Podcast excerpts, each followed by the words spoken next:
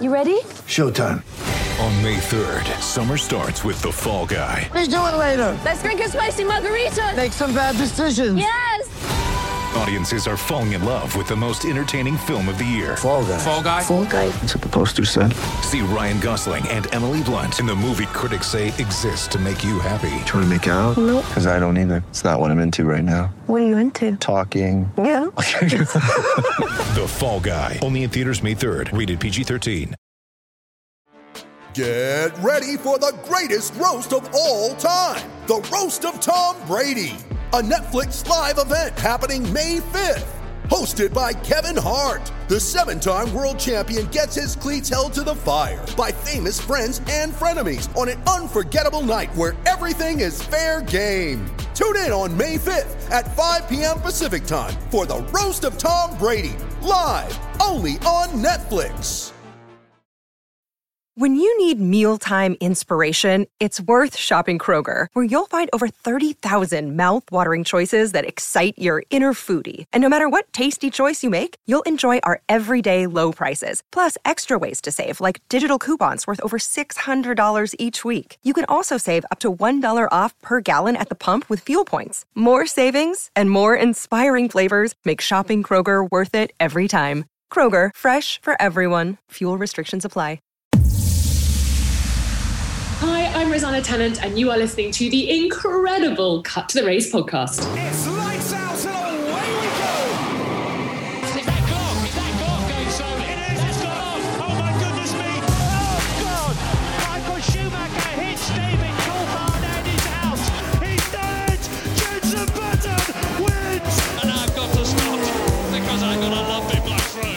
And welcome to the Cut to the Race podcast. It is another Wednesday recording today. It is uh, Wednesday, the 28th of April.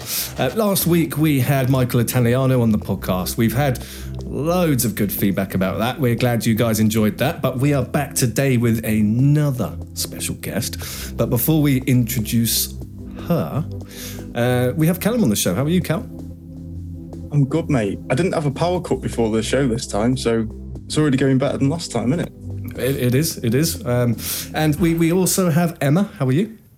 I'm fine, thanks. Hopefully, my internet remains stable for the rest of this podcast, but we'll see. It's all right. As long as you freeze while you're smiling and not pulling a strange face, Yeah. that's all right. um, and we have a special guest by the name of Rosanna Tennant. How are you? Hi, guys. Yeah, really well, thank you. I'm nervous that I'm following Michael. I don't have any fitness tips or healthy eating things to, to share with you all. I should have prepped something. Well, that's fine because we did all of that last week. I, I think Okay. last week I was guaranteed to go on diets and all sorts, but uh, yeah, it's already out the window, so don't worry about that. Okay, phew, phew. Um, for our listeners who who don't know who you are, can you uh, describe yourself in one sentence for me? One sentence. Okay, so I am the very tall um, commentator and presenter in Formula One, and I work for Formula One, sometimes at track. But because we live in a very weird world at the moment, uh, I'm based at Formula One's headquarters in Biggin Hill in the United Kingdom. Amazing. Um, and some people may know you from your role with Mercedes. Yes, so I do a little bit with Mercedes on the side. So I work with an amazing group of people, um, both at the team and then another company to help them with their video content. Um, but I'm very much um, a sort of extra pair of hands now. I used to be very, very involved, but just because there's quite a lot going on day to day for me, um, there's an amazing team that kind of take care of it cameramen and women, editors, graphic designers, both at the team and at the company that I work with. So, yeah, yeah, you're right. Mercedes as well. Awesome. So you, you're actually no stranger to podcasting, are you? So um, you you work on the F1 Nation podcast, which, by the way, we are not endorsing. This one is no, I'm only joking. It's a great podcast. Um, what's it like working on there, sort of well, compared to this this one that we're doing here? Well, this is great. I feel very relaxed. So during lockdown, I worked on F1 Nation. This year, the wonderful Tom Clarkson, Natty Pinkham, and Damon Hill are doing it. But last year, I was treated to working with Alex Jacques and Tom Clarkson. And yeah, it was great. They used to set me a challenge, like a sort of Rosanna a Rosanna challenge, challenge Rosanna even. Um, and I'd have to kind of get a driver on the phone, make them say a funny word or reveal a secret. Um, I think with like Alain Prost, I was trying to get him to say professor. Um, but yeah, it was all a bit obvious, I think. So yeah, I was always nervous on the podcast. Whereas with this, it's nice. It's like having a chat with some friends. So um, I was always kind of worrying that I wasn't going to fulfill the challenge and that Alex and, and Tom would tell me off for not doing a good job here at the Formula Nerds, we're passionate about women in motorsport. How did it feel to lead the first all female Formula One commentary team on F1's pit lane channel? Yeah, it was quite cool. And it actually was back in July last year with Alice Powell and Jakesy, Alex Jacques, I'm sure you all know him. He had been asking me to sit in on some of the sessions just to get a feel for commentary. And it was never something that I'd kind of thought I well, to be blunt, wanted to do, thought I could do, or would ever be asked to do. So he's like, why don't you come in, mate, on like an FP3 session? Can do half an hour, 15 minutes, 10 minutes. Like he was selling it into me. And I did a couple of sessions. And then he was like, why don't you do this weekend's one with um, Alice, and he and Jake was like, "I'm going to go have a diet coke, and uh, you guys can do it together." And by the way, I think this might be the first all-female commentary box ever. Cool. Okay, bye. So it's like, oh my goodness! So I didn't really have much time to kind of get my head around it. And Alice is super professional, obviously amazing driver, driver coach. She's a fabulous commentator, and we're going to have her in the commentary box for Pit Lane Channel um, throughout 2021 as well, which will be great here and there. Um, so yeah, it was quite cool opening up. I mean, because it wasn't my normal role as a commentator, it was all a bit new. So I was nervous about doing a good job just in terms of like commentating and holding the broadcast together. And then yeah, just super proud that the two of us were doing it. And um, yeah, since then I've been very honoured to call the first start i think i think it's the first start called by a woman i don't know i mean who's who's counting these records um, but i think yeah i think it's a bit of a new thing for a woman to be commentating on F1 and, and calling qualifying and the race start. So um, it's a new thing and it's quite a nerve wracking thing. um, but hopefully, you know, 23 races to practice. By Christmas, I should be great. we to be honest like when i was hearing when i was watching practice and i heard natalie pinkham's voice um, commentating on practice i was like this is just absolutely amazing just to hear a woman's voice um, commentating over Formula One practice. And I just thought the next thing we need to do, we need to get some female Formula One drivers into the car. That's that's that's the next step.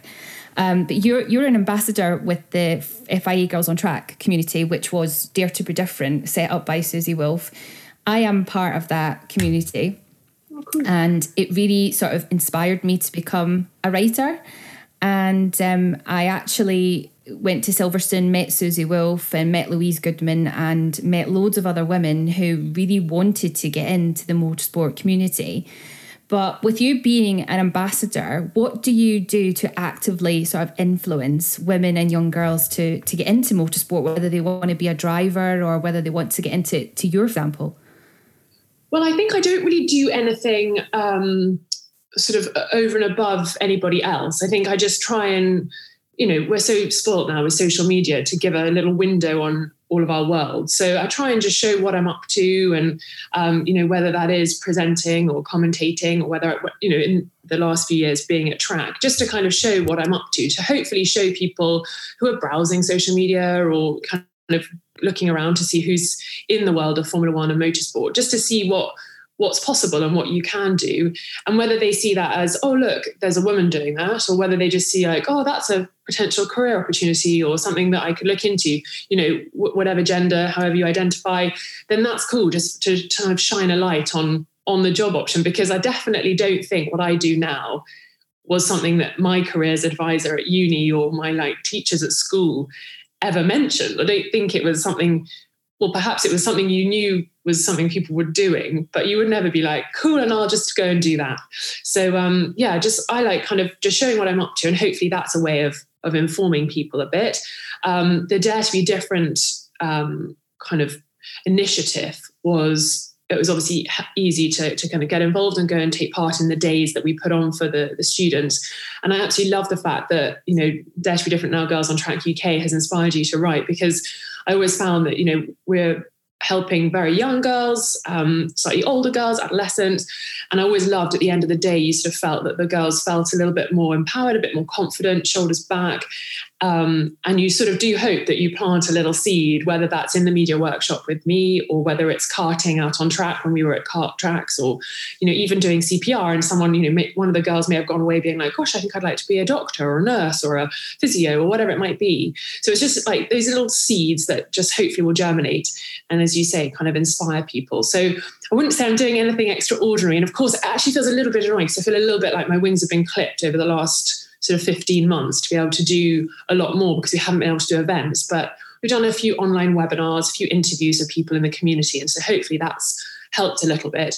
Um, but yeah, I think it's just continually showcasing what everyone's up to and also championing other people. You know, it's very easy to put up a picture of yourself on um, social media, but it's also to, even if it's a simple like or a share or whatever it might be, of what other people are up to in the in the motorsport space.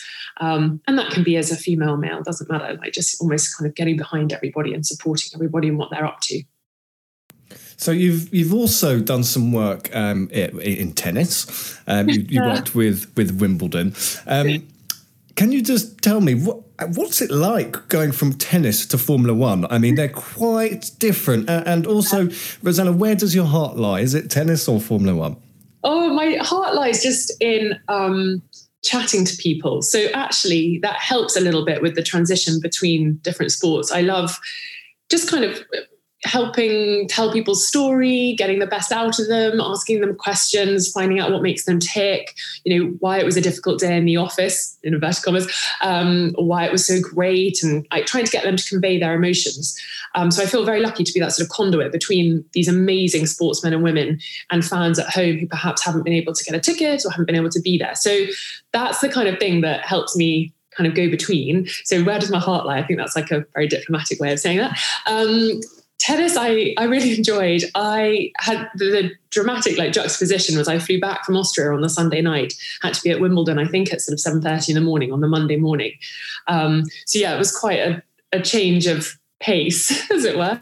Um, but yeah really cool. It was my first ever time working at wimbledon. I'd only ever been as a fan a couple of times. And you suddenly start like double guessing or double checking yourself. You're like, hang on, how do you score this game again? Not that I was obviously doing any of the scoring, but then they go like, Rosanna, we're going to come down to you at court number three. Can you just give a quick um, sort of summary of what's happened? And you start to realize that when you sit on your sofa at home watching tennis or whatever it might be, you kind of just let it wash over you. But if you have to report on what just happened, I was like, did he win that last point with an ace or was it a really good shot to oh gosh help don't come to me yet don't come to me yet um, so yeah you start like thinking, I don't know if I even know how this sport works. Fed- um, Federer's on pole, is he? Yeah, exactly. Yeah. yeah. Oh my god. Yeah, mixing all my metaphors. Um, so yeah, it's it's it's fun though to do something. You know, so spoiled to have the opportunity to work at somewhere like Wimbledon, which is just super prestigious and an incredible championship. Um, but yeah, also really weird because obviously I was only two week championships, obviously, but I couldn't do all of it because I had Austria, but very different to a long, long season over a year where loads of different storylines play out, whereas it's super condensed, obviously, with something like the tennis. So yeah, it's all all different, but it's all good. And I think all these different opportunities, you know, help in a way of, you know, just gaining more experience even for me. So yeah. I tripped over a Pimm's can actually when they threw down to me at one point and it just like rattled along the floor and they're like, what was that? I was like, just a Pimm's can, just a Pimm's can. I was like, oh my God. Your bow. yeah, I was like, just gotta, just gotta say it as I see it. It was good practice in my commentary. I was like, just just say what, what's happening. Just paint the picture. Paint the picture for everyone at home. Because obviously that was radio. So I really had to do painting the picture. But yeah, I was like, oh gosh, they're gonna think I'm an old soak tripping over a Pimm's can. I am working, I promise, producer. yeah. Oh, I, I, should imagine when you're working for F1, you have to remain impartial to teams and drivers. But when the cameras aren't rolling, mm. who are you secretly sort of giving a little fist pump to when they cross the line in first place?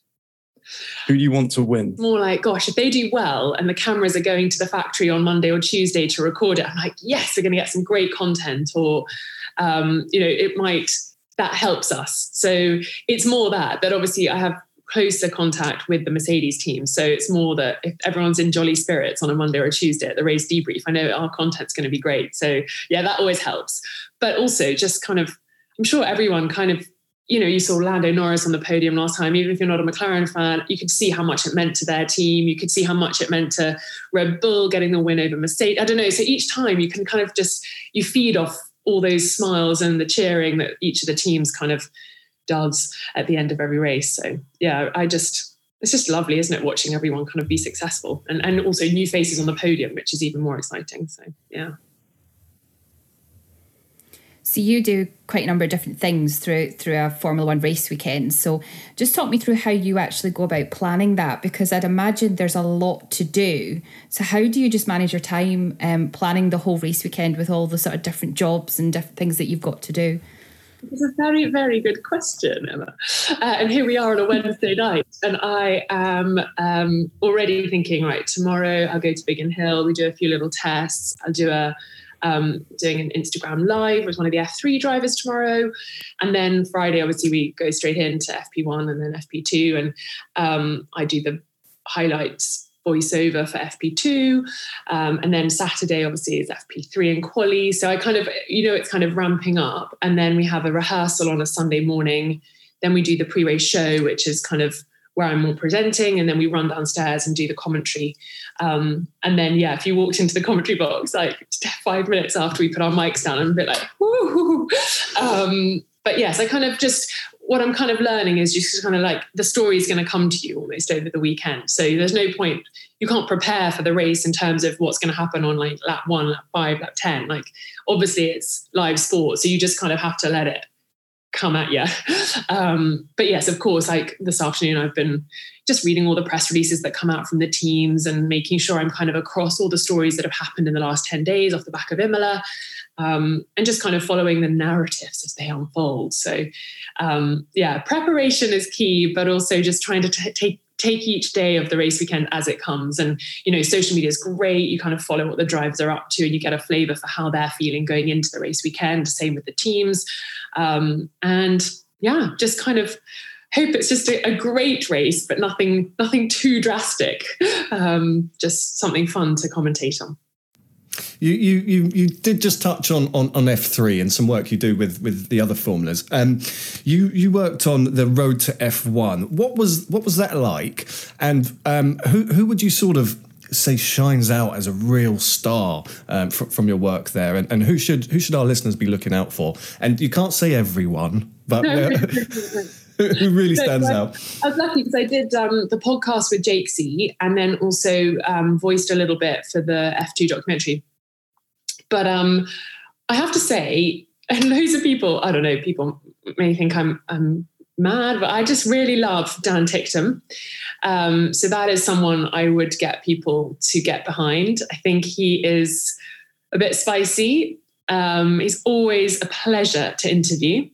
Um, always got something to say. You know, when I do the Instagram lives for, for F2, you know, he's happy to sit and chat and, you know, he's very honest. And I know sometimes that can bite people, but I, I really, really like him. Um, I actually worked with him in the sort of earlier stages of his career helped with like the design of his car and his helmet and things like that. So um, obviously with a graphic designer because i am terrible it would have looked like clip art if i had done that but i was kind of involved with some of those conversations. But yeah he's a he's a great guy he's super talented and i just um, yeah i'm looking forward to seeing where he heads um, and then I'm very excited um, about JM Correa coming back into the fold in F3. Um, he may or may not be the guy I'm um, guy I'm interviewing tomorrow.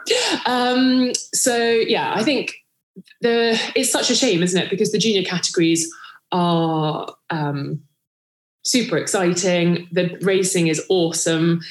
Uh, you know, sometimes you can have a race weekend and it's like the F2 kind of eclipses the F1 from a sort of racy point of view. Um, and it's just a shame that pretty much, we've got to be honest, that not all of them are going to make it to F1. And that can be really frustrating. You know, we were seeing Nick de Vries go off to Formula E, and of course he's having, you know, success there, but wouldn't it have been nice to see him in F1 as well? So yeah, not enough seats, unfortunately. The musical chairs is, is pretty killer in, in F1. So just gotta, although I'm super happy about Callum. You guys a fan of Callum?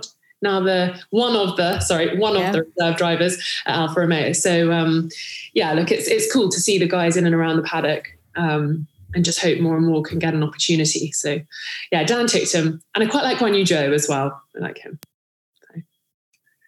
Sorry, I've just lost my question there. Sorry.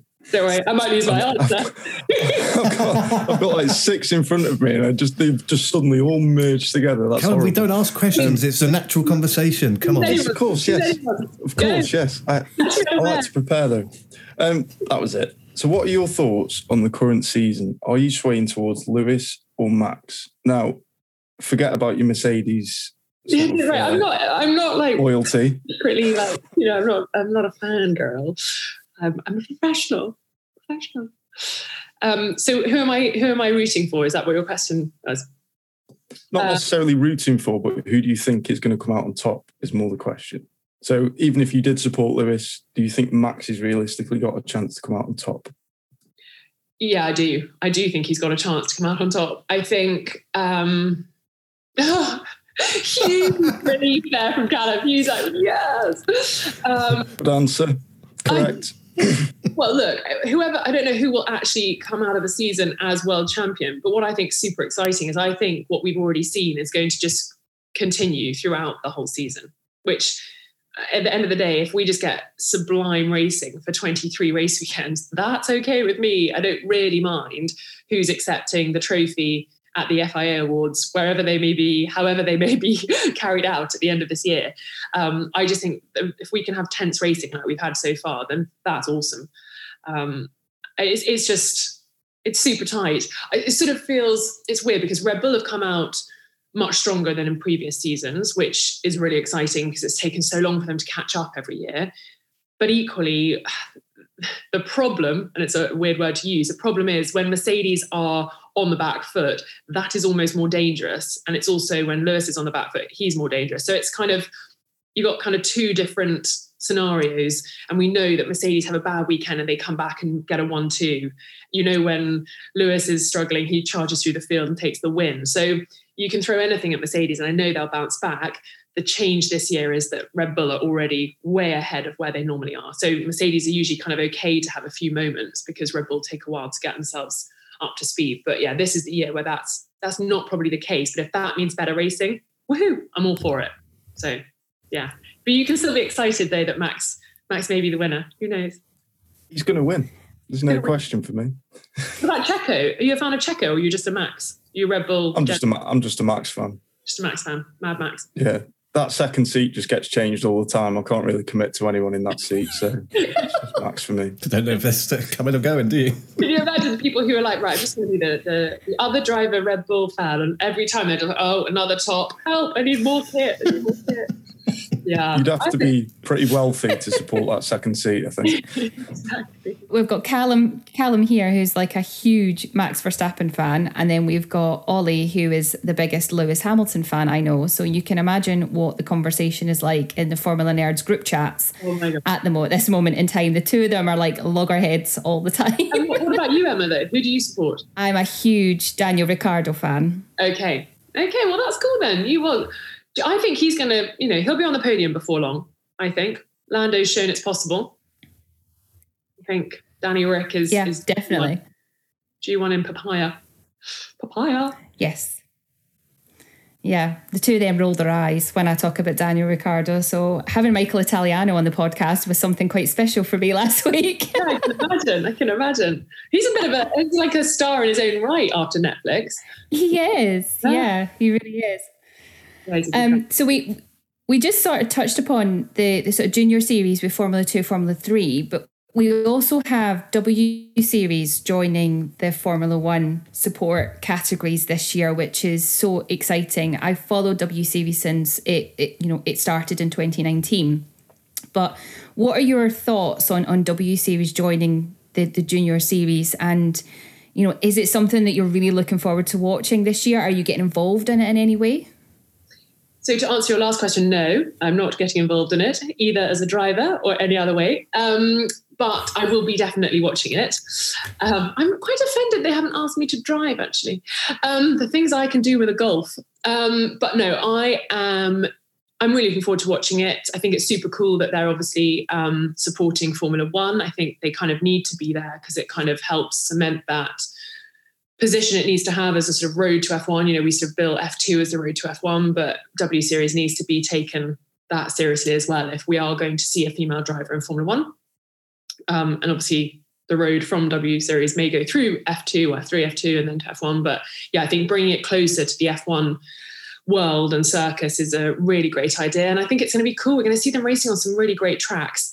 Um, but yeah, are you a Jamie Chadwick fan? I am. I am a big Jamie Chadwick fan, but I'm also quite good friends with Sarah Moore, so I'll be cheering her on as well. Yeah, no, there are some really great drivers, and it's just going to be really interesting to see how the season plays out. And you know, for the drivers themselves to be, you know, the team principals in F1 are busy over the weekends, but to be kind of somewhere where the where the team principals can be looking and the teams can be watching, you know, that's that's amazing as well. That kind of helps just shine the light on the series a bit more, and and hopefully will provide opportunities for them, you know, in the coming years.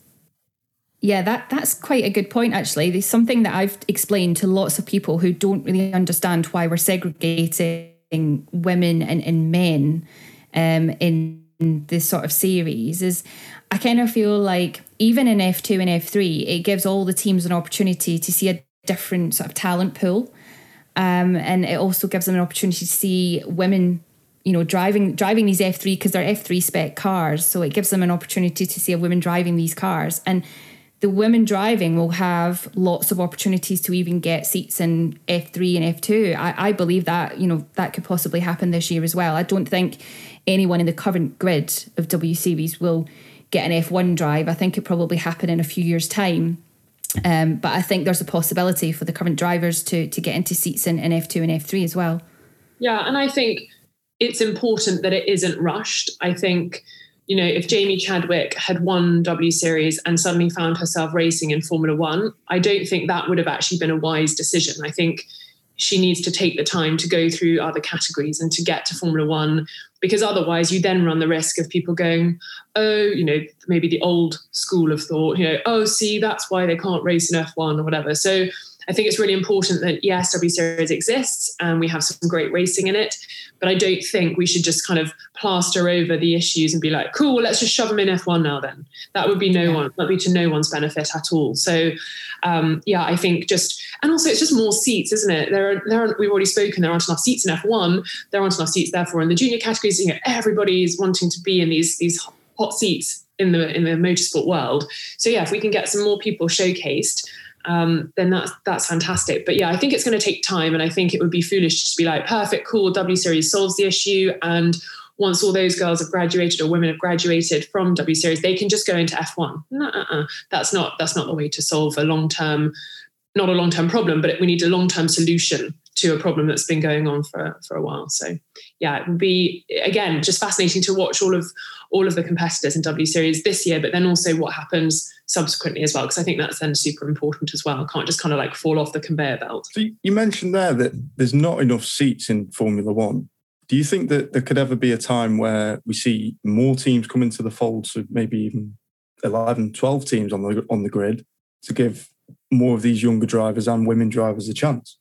I hope so. And I think with the budget cap coming in, it obviously makes it more affordable for um, the big OEMs, you know, manufacturers who may now have a bit more of an appetite to commit to something like Formula One, which potentially in the last few years has become unattainable or um, something that they can't commit to. And, you know, obviously coronavirus has maybe hampered a few of those um, hopes and ambitions. But yes, I would hope that with the price to, to play coming down, then more people would like to play. So I don't see anything wrong with an 11 or a 12 team grid. Um, and I think that would just be more exciting. You know, we see m- more drivers on the grid um, in F3 um, and F2. So, yeah, it would be great. It would be great to have more people, I think. Well, we were at the supercars the other day, and there was fifty of them going around. I thought that was bloody fantastic. Maybe we should get fifty F one cars. My brain would explode commentating on that. oh my god! I almost got a nosebleed in Imola on the first lap as it was. Yeah, exactly. Wipers from my television screen. I was like, I can't see anything. oh my gosh! Yeah momentary like lapse there for me. But yeah, it's fine. I don't think I sounded like I swallowed my tongue for the whole lap, just perhaps a couple of corners. whilst we're um, whilst we're talking other series, before we go straight back to F1. I just wanted to get your thoughts on Formula E. Obviously, that's a bit of a next generation with with with um, obviously the electric electric power, um, but also um, what what was your take on uh, Extreme E? Yeah, extreme E. My goodness me, I wouldn't have wanted to drive in the desert like that. The visibility. I mean, I'm talking about not being able to see what's going on down to the first turn at Imola, freaking out, and I was in a commentary box. How those drivers navigated the course, should we call it the course? I don't know. I mean, it looked like you could go anywhere. Um, yeah, I mean, unbelievable. And some of the crashes were quite terrifying, to be honest. But um, yeah, I think it seemed quite fun. it seemed quite fun to watch. I didn't watch all of it, I have to uh, be honest. But um, yeah, we've got some cool. I mean, Sebastian Loeb is one of my favourites from my work in WRC. So to see him racing, it's just always a pleasure. Um, but yeah, I think it's weird, isn't it? How you've got Rosberg, Hamilton, Button kind of going up against each other in a in a championship. Um, yeah, that would be an interesting one to see because Lewis Hamilton doesn't really like to lose. Um, no, and he did. Rosberg. did. so it was cool, but I'm looking forward to the the upcoming rounds. Um, it's an amazing, amazing concept, isn't it? Really. So it's a real kind of whole new community they've built. So yeah, a really really cool idea. Quite like to go on that boat, the St. Helena. Is it St. Helena? St. Helena? Is that like I think it is, yeah. I really hope that F1 pay Yeah, attention this- to this it and phenomenon, take something from it. yeah it's really cool i mean there's definitely you know there's a lot of um, drive towards sustainability in f1 at the moment obviously extreme e has taken that on a step and has sort of been born out of an idea of really tackling that um, so it's, it's just different isn't it because f1 has a very different um, sort of footprint um, but yeah, I'm, yeah, I'm amazed. And also, I just think like more racing, the better. Like you can't really complain. So, um, yeah, hopefully, even more excitement to come with I, them. I just think some of the the tech behind it is just absolutely amazing. I did a feature on it for our website uh, last week, and I'm just absolutely bowled over at the amount of work um, that they've put into it, trying to get sustainable energy, like this completely clean energy with the batteries. And the the tires are made out of dandelion rubber, and it, you know, in an example I think to to the other motorsport series as well.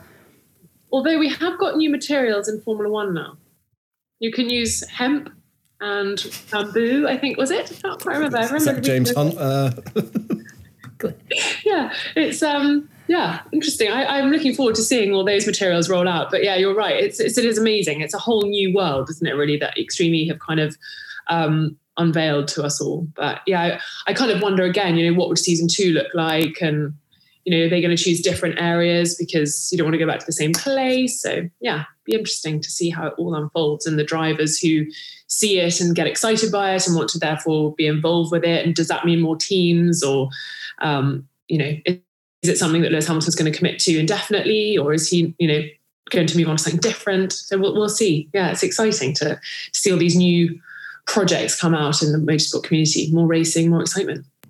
So going going back to F1, which is obviously why we're all here. Um, you you've spoken to dare I say every single driver on the grid probably uh, many times. Um, Make sure I have though. Hang on. Yes, I have. Yes, I have. Yeah. I, I was I was quite confident when I said that. Oh, Well, no, only because I haven't been at the tracks yet, and I was like, oh, I have. I went to Bahrain for testing. I was thinking, have I definitely spoken to them all? Yes, okay, I have. Um, so you, you get to see a lot of who they actually are as people, um, rather than just what everyone sees on TV as well. I mean, obviously it's a mixture, but um, who really has been sort of your your favourite person to sit down and talk to? Not not necessarily about Formula One, but just as a human being. You know, who, who's really who have you really gelled with? Um, well, I don't think he might be saying this, and he probably wouldn't see this as a thing, but I seem to live quite near Nicholas Latifi in London. And the other day I was having a coffee and a huge slice of cake outside, because obviously that's what coronavirus does to you. Um, and it also makes me eat a lot of cake, as it turns out. Um, and he just came over and was like, Hi. I was like, Oh my God, hi. And I thought that was just so nice that he had bothered to come and say hello, because he could have easily just walked past and gone off and done what he was doing. But he came over, said hello, we had a nice chat. It was before the season even started, before testing. Um, so I thought that was really lovely just to show kind of a human side to these drivers because more often than not in the paddock, you know, it's kind of head down, quickly get from the hospitality unit or the, the building to the pit building, whatever. Um, but I just thought that was a really nice nice thing to do. Didn't need to do that to little old me. Um, and then always love having a chat with George Russell. Um, and Alex Albon. Oh, bring him back. Um, but yeah, I think also because I've kind of they I was old, but like we grew up together through F2 into F1. I feel like I was the grandmother, but you know, I kind of like the fact that they always were a bit more open in the junior categories. So then you kind of keep that relationship as they move up into the, the top echelon. Um, so yeah, George Russell, love. And then um, who else? Esteban Ocon, always a delight to, to sit and chat to, always gave me the time. You know, I was like kind of pacing up and down the paddock, being told just to like fill for time and thinking, oh goodness, who can I talk to? You know, there would be Esteban. I go, can I quick, quick, quick word? He's like, yeah, of course, of course. So we'd have a nice chat. So he was always great. Um, and then I'm trying to think of others. What about Kimi? Kimi and I get on absolutely famously. Um, mm-hmm. Love a driver parade with Kimi Räikkönen. Um, I, I, I don't know if you saw there was one I think it was in China 2019 it must have been where I'd legitimately because I think some people probably think I make it up but I had had a dream that Kimi Räikkönen was my neighbor. Pretty sure it was a neighbor yeah. Remember what I said. And I thought I'm going to ask him on the driver's truck just like catch him unawares just go kind of random um, go left field. I mean, honestly, I think he thinks I'm mad, but um, sometimes that's the best way to approach things because you know, if you ask the straightforward, like, you know, you're starting from P12 today, what's possible? Um, he'd be like, well, it's a car, blah, blah, blah. So you're like, great, thanks so much. So yeah, you kind of hope that if you kind of go in with something different, perhaps he'll respond, but equally he may not. So you just have to chance it. So yeah, he's he's hilarious. But I love and obviously it's his wife and his children, so he's going to be in great spirits. But I look at all the stuff on social media with Minttu, his wife, putting up lovely things of like them all chilling out in wherever they are, and I'm like, God, he looks so it's like happy and carefree, and he's laughing, and then literally in the paddock, I'm like, come on, Kimi, I want home, Kimi here at work. Um, so yeah, he's he's a cool guy. I do like Kimi. There, there was a, a, podcast Tom Clarkson did with Kimi, Um, I thought, God, what, which one was it for? But anyway, there was an hour long podcast with Kimi, and I thought, God, that's the one, yeah. Um, and yeah, what an assignment that is an hour with Kimi. yeah, he was good though. I thought he was good with him. I did enjoy that. I thought it was really funny. I did. I think also, you know, if you're going to tell Kimi Räikkönen you're going to do an hour's podcast, I think he, I mean, maybe he's asked to do it and has to do it, but I don't think he's going to turn. He wouldn't do it if he wasn't committed to doing it. And he's a good bloke, and Tom Clarkson's lovely. So. Mm um, yeah, he's great. Yeah, Kimi Räikkönen, goodness me. It'll be sad when he goes actually from the paddock because I think he's such a such a character um, that we sort of forget how much he brings to the paddock, even though it's a joke about how much he doesn't chat. You know what I mean? So yeah, I think we would miss him a lot, definitely. Who is the standout driver for you at the moment who is up and coming? Who do you think is going to be the next Max Verstappen or the next Lewis Hamilton? I've personally got my eye on Yuki Tsunoda. I think he's going to be a really, really bright talent. I just wish the um, my wonderful colleagues in Team Radio. I wish they didn't beep it out. I'd love to hear how he swears and what he says. All those, those words. I mean, he's ferocious. Um, but yeah, you're right. Yeah, I think he's definitely one to watch. And I'm really glad actually because I think there was so much chat about like, oh, he's only coming into F1 because of Honda. And actually, I'm really glad he's come out super punchy and super on it. And yeah, okay, he banged it in the wall in Imola, but I think that shows that he's massively pushing. When you've got some of the old guard, I mean, I know they've only been in the sport a few years, but you know, you've got sort of Carlos Sainz's and the Daniel Ricciardos and Sebastian Vettel's to saying like, I'm a bit tentative in my new car and I'm trying to find the limit. But Yuki's just like, I'm out, I'm going for it. Like, watch me, watch me take off the back of this car. um, so yeah, props to him for for going out and getting the job done. Um, yeah, he's he's really cool. And then but I mean, I think Charlotte Leclerc's probably already in that category of the Max Verstappen not. But I feel like he's the one that is just, yeah, he's wrangled performance out of that Ferrari last year where you just didn't think it was possible. And this year, I think, um, I think he'll have a really good stab at it this year. But it's tricky, isn't it? You know, I'm sure maybe you guys had it at school. You thought you were quite good at something, but you just happened to be in the year of the person who was really excellent at it. And you're like, God, I'm not going to be the best. And I feel like people like Max and Charles and Daniel Ricciardo. You know, there are a lot of people there that 10 years ago you may have said probably not, well maybe 10 with Max because he was so fabulous even when he was little but you know you would have thought oh they'll be champion like material. And then you just happen to be in the class of Lewis Hamilton and you're just like oh no. Mm. um, so yeah I don't know. Charlotte Leclerc for me is yeah is an excellent excellent person to watch driving a Formula One car. And he beats himself up so badly. I mean a bit like George Russell but um, yeah, and maybe George Russell would probably put in that category as well if he gets a, a Going to say decent you know, if he gets that Mercedes seat next year. I just wanted to get your thoughts on sprint races because it has divided fans. I don't want to say it's like controversial, but they've been wanting to change the format of a race weekend for a while, and we had talk of reverse grid races. That was something that you know not a lot of us were a big fan of was reverse grids, but you know they, have come up with the idea of sprint races. It's going to be a few races in 2021. I know that Silverstone has now been confirmed that they will be hosting a, a sprint race. Do you think it's going to work? How do you think you, you're going to see this see this going? I don't think Formula One would mind me saying this. Um, so I don't know if you listened to the explainer video, but that was me voicing it. Anyway, I had to do the I did. I had to do the voiceover a fair few times because things kept changing. So for anyone that thinks it's just uh, like, should we do sprint qualifying? Yeah, all right, let's give it a bash. Like they've been taking their time over it. Formula One, especially led by the likes of Ross Brawn and Stefano Domenicali, like they're not just going to do something random that's going to sabotage the sport. They are thinking about this. And I know it's easy sometimes as a fan if a new idea doesn't really wash with you. My God, I thought you were like a dragon then, Callum. Sorry, I just have to explain that you just exhaled your um, what's it called? E-cigarette. I just, I just, I, I literally, do. I literally just messaged him and said, "Stop it." yeah. I do apologise. I'm very, I'm very unprofessional. Not at all. No, I love that. I just suddenly looked at the screen. When, I was like, what is going on? When when I'm muted, fire. when I'm when I'm muted, I just forget everyone else is there. I just go to my own little bubble. Sorry. I don't know. Maybe I should try that in the commentary box. Just freak out my co-coms. Yeah, yeah, it works. Oh my gosh, um, that is hilarious. So yeah, going back to the sprint qualifying. So they're not going to do something that um, you know threatens the sport but as a fan i think if an idea isn't up your street it's easy to be like oh they're just trying any old thing any old gimmick it's awful and kind of just sort of hate on it early early doors so yeah my first thing would be this has obviously been something that's been spoken about for a long time even when they thought they've got the idea i think there's been a lot of rumination around it and they're kind of trying to work out how best to, to put it into practice and also let's not forget it's not 23 races of this new format. We're not just totally turning the sport upside down. Um, it's a few, it's a trial, it's something different. It's, you know, I don't think it's, I mean, I may come back to eat my words on this, but I don't think it's going to change anything in the championship necessarily. I mean, we, we would hope it's not going to like jeopardize that.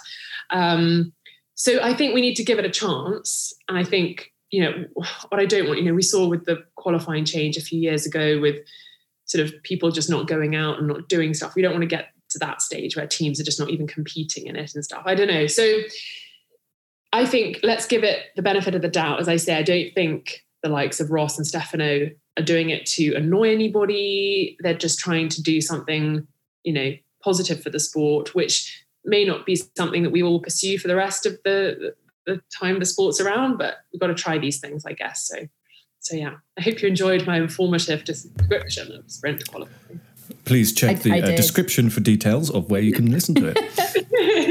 it was it was very informative because even I was struggling to get my head around how is this going to work. Yeah. So I did sort of like shop around, shall we say, for for information and did my own sort of research and I did listen to it. It was very informative, so thank you. I think it was recorded in my car, but there we go. Blimey, that's where Callum usually does his podcasts from. Um, it's amazing. It's super quiet in my car. So yeah, hey, lots, hey, lots hey. of voiceovers are done there. The acoustics in a car are actually very good. It's a, it is a fact. Um, God, you've just thrown me now. Um, what was I about to ask you? Oh yes, professionalism. Do you mean? Yes. um, has, has the embargo been lifted on Canada yet? Can we talk about that? Yes, it's gone right now. So we've just found out that the Canadian Grand Prix has been cancelled. Um, sorry, Callum, to keep you up. Um, and um, we are going instead to Turkey, which I'm very happy about because I, well, I think everyone enjoyed it last year. Um, Rosanna, are we going to see a repeat of last year? I, I, I can't imagine it, but what do you think? Goodness. It was um, poor Valtteri Bottas. I think I called him Kylie after that. Kylie spinning around because he did so many spins on that uh, racetrack. Um, it was awful, poor bloke. I don't know what happened. He just got like spinitis. Spinitis. Is that a thing? It is now. Um, yeah, but I think it was it was tricky, wasn't it, for the drivers? I mean, goodness me, the asphalt. I think they'd like watered it as well, so um, it wasn't great. And then yeah, a lot of a lot of spins, and they were just like driving on ice. But yeah, it was a magnificent weekend. My goodness me, loved it. So if we can have a bit more of that, although. I don't know if you guys are fans of Circuit de Gilles Villeneuve, um, but that's equally as impressive. So it's a real shame not to be going to Canada, but I think great that Formula One have managed to fill the gap. So we'll still get the, the full full works in terms of racing. But you know, fingers crossed for 2022, we'll be back in Mon- Montreal. Maybe even we'll have Turkey on the calendar next year as well. More the merrier. Bring them in. Bring him Let's in. hope so. Bring Yeah. him in. Bring them in. I'm using Kylie Minogue, by the way. We have in our group a very, very big Valtteri Bottas fan. Oh no, I've It's just the only. Bottas fan in the world. So I I've can't wait for him to literally just this. said. I've literally just sent him a message and I've said, You are going to love what Rosanna Tennant's just said about Valtteri Bottas. I'm just looking up. I um I got a message afterwards from Andrew Shovlin from Mercedes, as you guys will all know. Um, and he was like, "Can't believe you did a compilation video of Valtteri and his spins. He's seen it, you know. Don't panic though. I'd offered to make a video of them all, and he'd said he'd like to see it. Turned out you'd already done one. I was like, ha ha ha. I'm calling him Kylie from now on. And he was like, good plan. Feel free to take the mick out of him. He's earned it. Well, Dan, Dan earns it every day as well for being a Bottas fan. So, you know, hand in hand there, isn't it? He can be called Kylie from now on. Poor, poor Valtteri. It's just one of those races. I think drivers say, you know, once you start, you just can't stop. So, um, yeah. Rob Smedley said, I think it happened to Massa, and Rob was like, you just you have one of those races, and you're just like, right, we need to just put that one in the bin and move on. So, yeah, poor BB. Oh dear. Going to take me a while to get over that, Kylie. That is brilliant. We, we, we came up with so many different ones, but we just didn't get Kylie. I'm disappointed in us. You're welcome. Time for the prop. Oh gosh. So every week, or ev- every nearly every week, I ask a guest to step into my motorsport time machine. The officially branded Um, that you've got there behind you. Yeah, it's my own person. I made it with some masking tape and a sharpie. The sharpie, the sharpie's here. Um, if you could go any, t- if you could go to any era of motorsport and watch any race or talk to any driver, anywhere you can think of in any discipline, where would you go and why? Oh my goodness, this is a tough one. So I have to put my hands up and say that I only really got into F1 in March 2013, which was my first season in the sport, which is a bit mean because, well, not mean, a bit unfair because my brother um, loved it forever. So we always had Formula One on in the background. So probably since the early 90s, maybe it was on in the house. But I really started taking interest in 2013. So this is a bit of a cop out, but I would actually say, can I go back to 2013, Melbourne, and actually talk to the drivers? Because I used to work for Pole Position, which was a YouTube channel, and they wouldn't let me in the paddock with my camera. So I used to have to stand outside and make up, well, not make up, but like report on what had happened in the session. And it was such a faff. And all I wanted to do was go in and talk to the drivers. And I, I was in the paddock, but I wasn't allowed to film in the paddock. So maybe if I'd gone back there and actually kind of started chatting to them earlier on, then yeah, my job would have been a bit easier. So that will I'll go back to the beginning of my little my time in F1, if that's all right, just so I can kind of understand it all a bit better. Because I was definitely doing it from afar and it was quite stressful trying to remember like who was who and who had overtaken who and all the terminology. It's quite quite intense. I'll be, be honest with you, Rosanna. I, I thought you were going to be uh, sort of swinging off a chandelier with James Hunt or something, to be honest with you. But Well, I'll take that as well, of course, of course. Um, yeah, no, that would be that would be great. Yeah, I would like to have kind of followed James Hunt on a weekend. You know, that would have been quite a cool feature to like start the race weekend with him. You know, probably not be able to keep up with him on the sort of drinking of all the wonderful, I don't know, champagne. Maybe was that his tipple? Who knows? Um, and then see how he performed on a Sunday. I would be like, I think that would be an amazing feature. So yeah, maybe I'd like that then. like to do a little race feature around him. Um, yeah, wow, what a what a character. Mm. But otherwise, yeah, I think there've been so many. Well, that's what I love about um, my job now and being allowed to do some of them. Well, not allowed to, asked to um, do some of the voiceovers of all the wonderful kind of battles that happen in F1. Like it's very educational for me as well because it's tricky to know everything if you've not followed the sport, obviously, since day dot, but also have a relatively short history in the sport yourself. It's so nice reading about all these lovely rivalries. I got, I think I did a, a voiceover last year about sort of Senna and Prost and Hunt and Lauda. And it's really nice because it starts to kind of help me build the story in my mind as what happened. So yeah, it's, it's what, what a sport. What a sport, hey? Now you've mentioned parties and James Hunt. You actually do a lot of corporate events with likes of Rolex, Shell, Hugo Boss, Land Rover, Mercedes. Who throws the best parties? Oh, see, those aren't necessarily parties. Some of those are very Yeah, they smart conferences. they always end in parties, surely. um, so, um, oh, do you remember obviously Vijay Mallya? Oh yeah. Yeah, the party boat in Monaco. That was pretty cool when he used to invite everyone on there on, hmm, must have been Thursday night, I reckon, um, because the Friday off. That was pretty amazing. We got given like a scroll as the invitation to go onto the boat. And then, I mean, this is random, but like we got given a bracelet, like a very lovely bead bracelet thing. You wore that and on you went. And it was just all beautiful, amazing music, cool drinks, dance floor, everything. So that was pretty special to be in Monaco Harbour on the most amazing yacht, all, you know, very kind hospitality of, of VJ. Um, so that was that was pretty cool. So yeah, back in the day when it was Force India, that was a cool boat to go on. And Red Bull also do a wonderful party as well um, in Monaco. That's the kind of I don't know if you think of like the glitz and the glamour of Formula One, it's always Monaco, isn't it? That you kind of think. Well, I definitely think of maybe a little bit Abu Dhabi, Singapore, um, but yeah, Monaco really really dazzles. Okay, that's cool. I mean, were you a little bit personal here? Were you Yeah. absolutely spannered on the Force India boat? I think I probably would have been. Free hospitality. No, Absolutely. I know how to hold my drink um, in both hands. Um, no, I um, I was working, so I had to be very um, on it actually because we were filming. So I was we were allowed to go on filming, and I kind of went through the whole like welcome onto the boat and got given the bracelet and I undid the scroll and all that sort of stuff. So it was very kind of like, and here we are on the boat. And oh, you know, Adrian Sutil was there. So I was like, Adrian, hi, and chatting away and kind of running all around the boat. So no, I kind of kept it together, which is very professional, I know. I Um, wouldn't have done. No, I wouldn't have I either. wouldn't have done. You put me on a rowing boat and I'll, I'll, I'll take it too far, let alone a, a yacht in Monaco. Oh gosh, don't get you to Henley then anytime soon. um, yeah, no, it was. Um, yeah, it was amazing though. The, all those experiences are incredible. But I think that's the, that's the thing. I mean, I'm sure there are people that push it, but you are working, and also it's a bit bit mean on the fans in the morning if I rock up stinking of I don't know sambuca or something. Be like, "You're all right, having a fun time." They'd be like, "Whoa!" so, um, Monaco, though, isn't it? They probably expect it.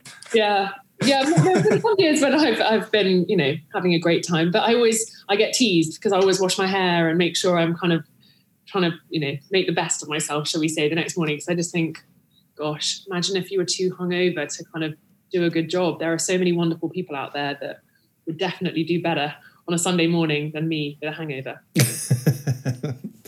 Well, lucky you're there to do it and I'm not, that's all I'll say. no, but I mean, you can really enjoy it as a fan if you come. You can like have a great time. Oh, yeah. Work some of the races and then go to them as a fan. Yep. Uh, as, as soon as FIA give us that uh, that accreditation, we will do. Or get get an email into them. We will. We will. Well, we are just about out of time, Rosanna. But uh, it's been it's been lovely having you on and um, hearing some of your, your funny stories as well. You shared a few things I didn't expect you to, such as the old um, uh, Bottas Kylie. I think I, I will forever laugh about that. So thank you very much. No worries. Absolute pleasure. So nice to meet you all. Thank you, and, and, and we- and we will we will certainly see you again and have you on again. But for, for the people who uh, want to follow you, want to check you out, social media and all of that good stuff, where can they where can they go? Well, I feel a bit too old to do TikTok just currently, but I am on Instagram at Rosanna Tennant and on Twitter at Rosanna Tennant, but I'm probably a bit more active on Instagram. So give me a follow on there if you want to see what goes on behind the scenes in Formula One. Thank you. So yeah, everyone head over there. And um, before we leave, can we just have your championship predictions, please, in terms of who will be the world world drivers champion, who will be the constructors champion, and will McLaren or Ferrari take third? Right. I think because I love a fairy tale, I think Lewis Hamilton will win his eighth world championship. So he will take the biggest spoils. I think. Okay, I'm going to go. not going in the time machine again now. going to lock me in the time machine. Send her back to 2013. She's not welcome here. Um, and then I think I'm going to go controversial, and I'm probably going to receive hate mail from any of the colleagues that I work with at Mercedes. But I think Red Bull might get the constructors, and I think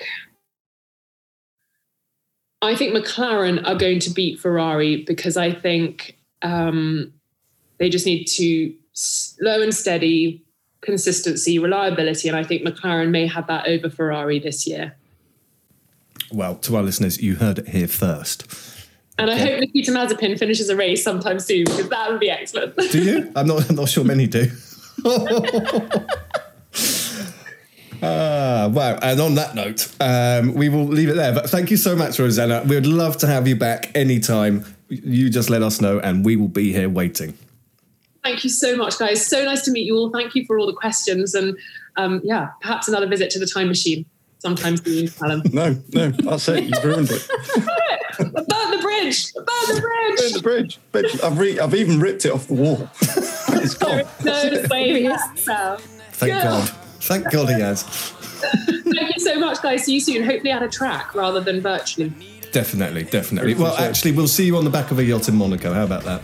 Definitely. It won't be my yacht, so we'll have to beg and borrow, but we'll get there. We'll get there. Come in my rowing boat. That's fine. Put on a pretty good dinghy if you're up for it. Yeah, definitely.